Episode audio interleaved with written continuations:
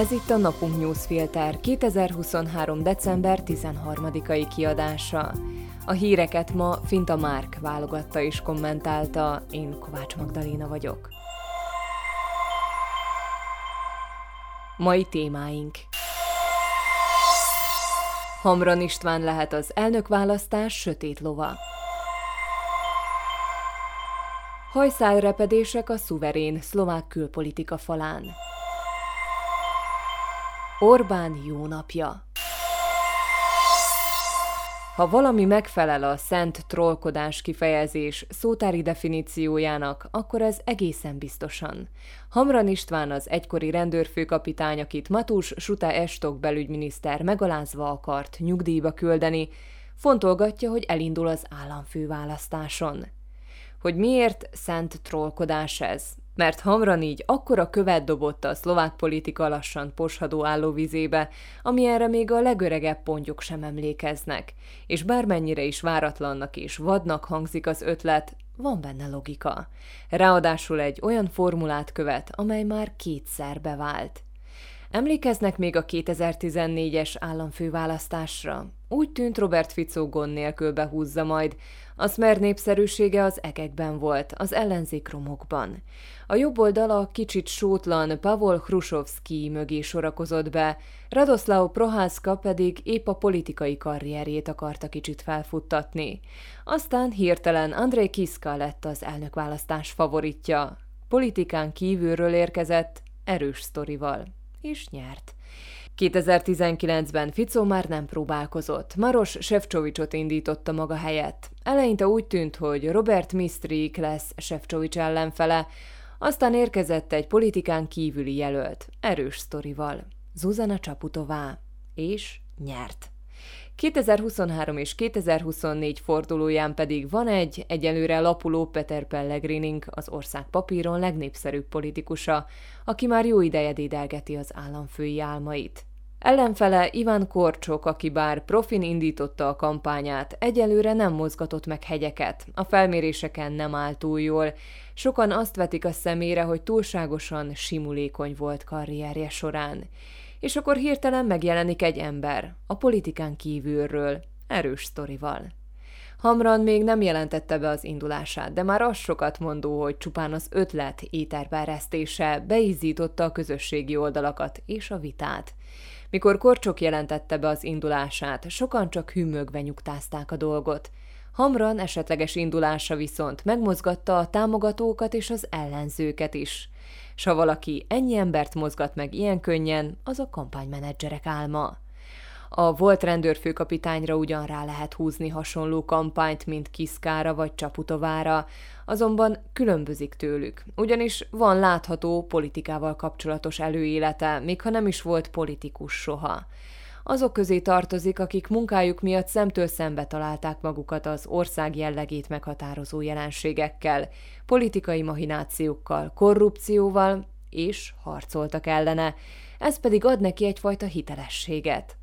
Az elnökválasztást nem a külpolitikai témák fogják eldönteni. Korcsok ezen a téren tudná a legjobban megszorongatni Pellegrinit, ám a jelenlegi házelnök alapvetően euróatlanti vonalat visz politikusként, így ellenfele nehezen tudná erre alapozni a konfrontációs stratégiáját. A belpolitikai témák azonban, mint láthattuk, utcára tudják vinni az embereket. Ezekben a témákban pedig Hamran tűnik erősebbnek és hitelesebbnek, van mondani valója, pláne személyes története. Ő az az ember, akitől Suta annyira tartott, hogy nem is találkozott vele, és poprádig akarta száműzni, meg akarta alázni. De vannak dolgok, amelyek Hamran indulása ellen szólnak. Az egyik, hogy egyelőre nincs konkrét politikai tőkéje. Egyelőre csak egy váratlan, jelentősnek tűnő ötlet, mint sem reális jelölt. Másrészt sok ellenzéki számára úgy tűnhet, hogy megbonthatja a korcsok mögött lassan formálódó ellenzéki egységet. Hamran ráadásul megosztó személyiség, míg korcsokon Pellegrinék nehezen találnak fogást, a volt rendőrfőkapitányra a jelenlegi kormánypártok minden lelkiismeret furtalás nélkül ráuszíthatják a háború kutyáit. Az elnökválasztás pedig legalább olyan csatatérré válik majd, mint a parlamenti választás volt. S van itt még valami. Hamran magyar, S bár volt már az országnak magyar miniszterelnöke, Ódor Lajos nem egy választáson lett kormányfő. Az pedig még nem tesztelte le senki, hogy egy valódi, az ország egyik legfontosabb politikai pozíciójáért folytatott harcban ez a tény mit jelenthet a jelenlegi Szlovákiában. Főleg egy olyan jelölt számára, akit nem a magyar politika zsákjából húztak elő. Minden esetre érdekes lesz figyelni, hogy Forró Krisztián, aki egyedüli magyar jelöltként tekintett magára, hogyan alkalmazza majd a kommunikációját az új helyzethez. Minden további gondolatkísérlettel érdemes lesz megvárni, hogy Hamran egyáltalán bejelenti-e az indulását, és ha igen, mit fog majd mondani.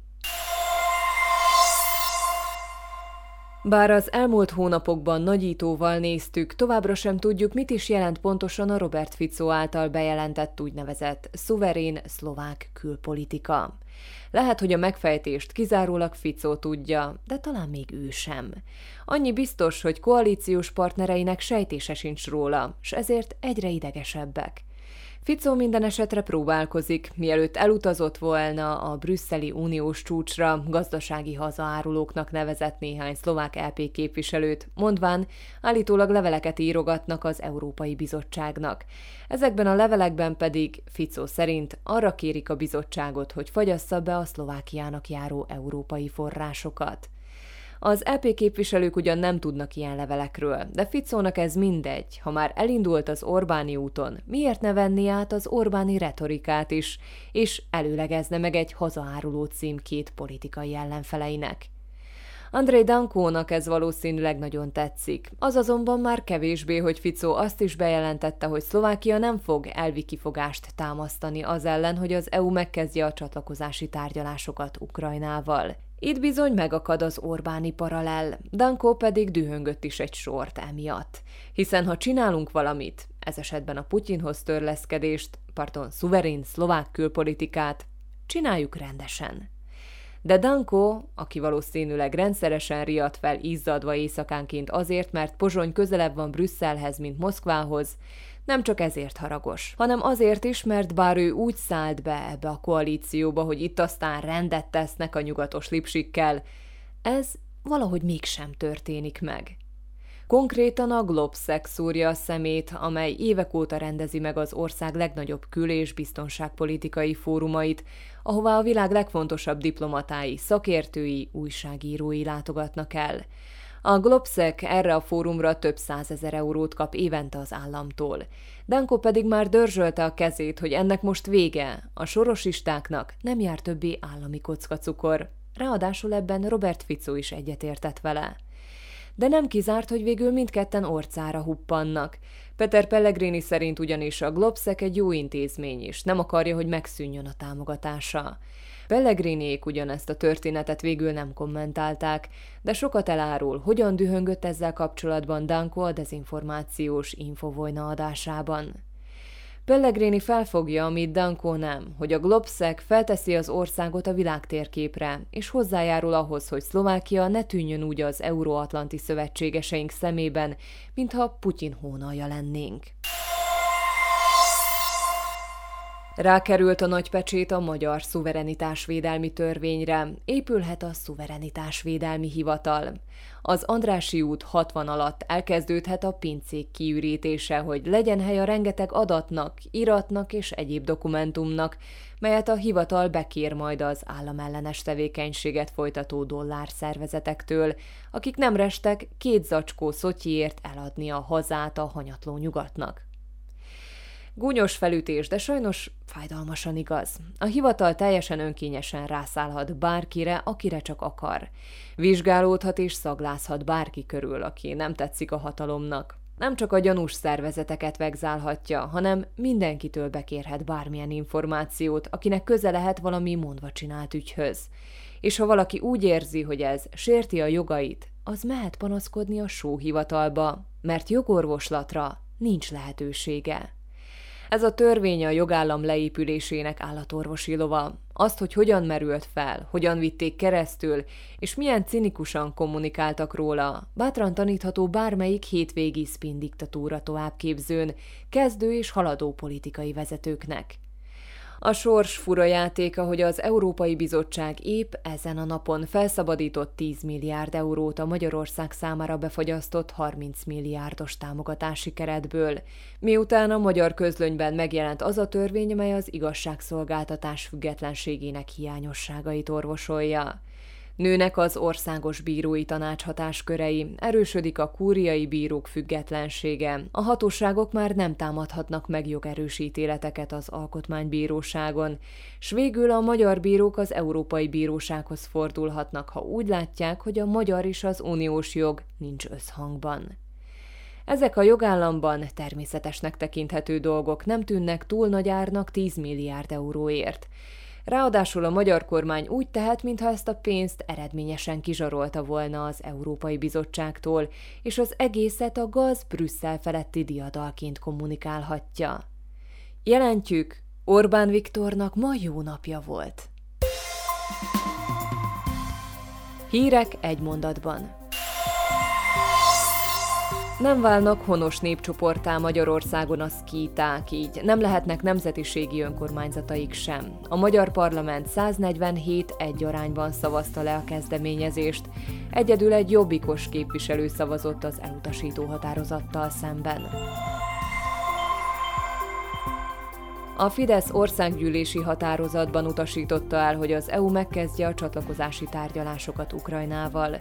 Orbán Viktor szerint Ukrajna egyetlen feltételt sem teljesített az Európai Bizottság hét feltétele közül, a bizottság szerint négyet is. Nem kizárt, hogy 2024 elejére csúszik a különleges ügyészség felszámolásáról szóló parlamenti tárgyalás. Az ellenzék teljes mértékben él a felszólalási jogával a parlamenti vitában, s ha az ügyészségről szóló törvény is terítékre kerülne, nem maradna idő a költségvetés vitájára. A költségvetés tervezete egyelőre nem veszi figyelembe azokat a kiadási plafonokat, amelyeket Szlovákia a helyreállítási terv kapcsán fogadott el még az előző választási időszakban. A plafonok nélkül Szlovákia 100 milliókat veszíthet a helyreállítási alapforrásaiból, véli a költségvetési tanács. A COP28 klímakonferenciának volt értelme, véli Zuzana Csaputová államfő. Szerinte a döntő az lesz, ha a megállapodásokat sikerül átültetni a gyakorlatba. Áttörésnek nevezte azt a megállapodást, mely a fosszilis tüzelőanyagoktól való fokozatos megszabadulásról szól. A Google nyilvánosságra hozta, mire kerestek rá a leggyakrabban Szlovákia lakosai az interneten 2023-ban. Elsősorban a választások és a népszavazás érdekelte őket, de az izraeli konfliktus és a kelet-szlovákiai földrengésre is sokan kerestek rá. A közéleti személyiségek közül Robert Fico, Rudolf Huliák és Boris Kollár volt barátnője, Barbara Richterová nevét írták be leggyakrabban a keresőbe. Nemzetközi újságíró szervezetek szólították fel az államfőt és a képviselőket, hogy utasítsák el az RTVS költségvetésének megnyírbálását és a közmédia kettéválasztását. A mai napunk newsfilter híreit válogatta és kommentálta Finta Márk. Én Kovács Magdaléna vagyok, a Viszonthallásra holnap.